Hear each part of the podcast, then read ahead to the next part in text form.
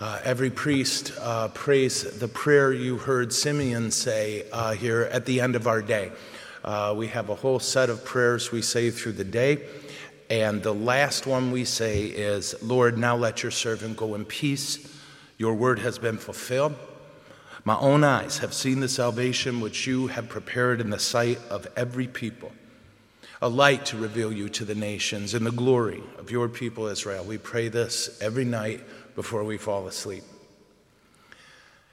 Um, this morning, uh, the diocese released a video about uh, Father Dave Hudgens.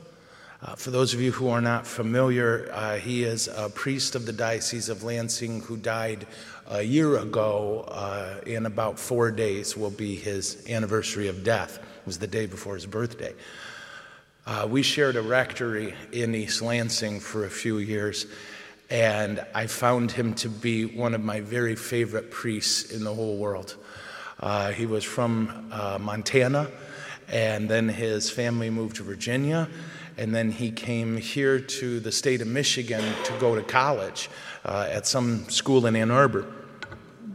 Uh, it was there that he experienced the Lord's call to the priesthood, and uh, he was ordained just a couple years after me. He was one of the smartest people I've known, truly, in multiple degrees, uh, in multiple disciplines, and after he had been serving in the par- in different parishes for a while, uh, the bishop asked him to go to Rome uh, to get a canon law degree. And uh, Father David's, uh, what he shared was, uh, he says, you know, I'd rather be shot. Uh, I, I, I want to be a parish priest. And the Lord told him, David, that's so cute. Uh, we need you. And so he went and got another degree in church law. And I was one of the priests who complained when they took him away, yeah? I was like, that dude belongs in a parish. All he does is hit home runs, you know? Uh, and why does he need more letters behind his name, yeah? But man, he came back, and the work he did as head of our uh, tribunal was the best I've seen in my whole time as a Catholic. Never saw anything like this. Um, and, and it's hard for me not to go on and on. I love him and I miss him. His holy card's on this altar. I've had it there since uh, the day of his funeral. But when I read this gospel this morning and saw that the diocese released kind of a memorial to this beautiful, faithful, holy priest, I thought, boy, how appropriate, right? Like in the end, Simeon realized God created him for one mission that superseded all the others.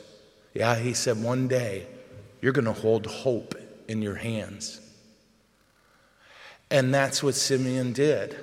He waited years and years. At a time when people lived to be about fifty-five, he was older than that.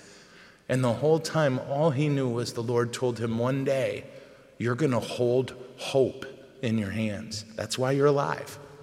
And and when that finally happened, right, he was able to say, ah, now let me go in peace.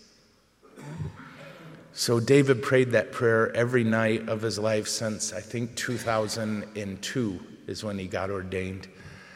And uh, every day he got to hold hope in his hands in the Eucharist.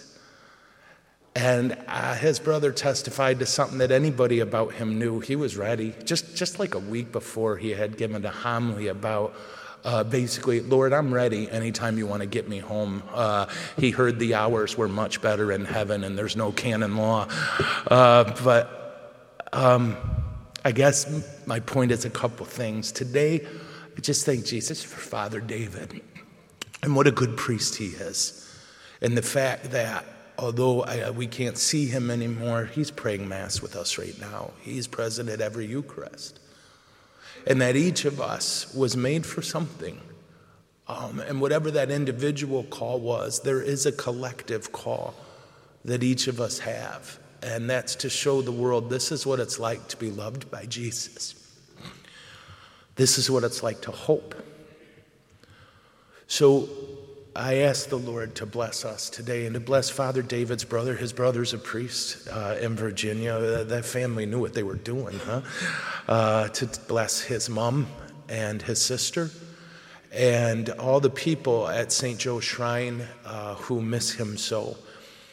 And I ask that the Lord strengthen us to receive with great joy um, this wonderful Eucharist today. Uh, and I personally uh, thank him that I am a train wreck, and I don't get why, but he lets me hold hope in my hands every day and give him to you. It's not my hope. My hope stinks. It's hope itself. So, Jesus, thank you for Father David. He was a beautiful gift, and we miss him. And we ask that through his intercession, each of us trust that the Lord has a mission for us, and that whatever that individual mission, we have a collective one. Uh, to live for Christ and to show people what it's like to have hope. Amen.